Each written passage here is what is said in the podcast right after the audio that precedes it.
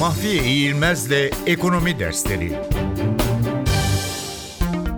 Finansman Bonosu. Şirketlerce ihraç edilen ve vadesi 90 gün ile 360 gün arasında değişen kısa vadeli borçlanma senetlerine finansman bonosu adı veriliyor. Şirketler kısa vadeli nakit para ihtiyaçlarını karşılamak için finansman bonosu çıkarırlar. Bu bonolar iskonto yöntemiyle satışa sunuluyor. Bunu bir örnekle açıklayalım. 100 lira değerinde 360 gün vadeli bir finansman bonosunun %10 iskontoyla satışa çıkarıldığını düşünelim. Bu durumda alıcı 100 lira değerindeki bu bonoyu 90 liraya almış olacaktır. 360 günlük vade sona erdiğinde alıcı 90 liraya aldığı bu bonoyu götürüp 100 lira tahsil edecektir. Bu durumda bu bononun faizi 100-10 eşittir 90, 10 bölü 90 eşittir %11.1 olarak hesaplanacaktır.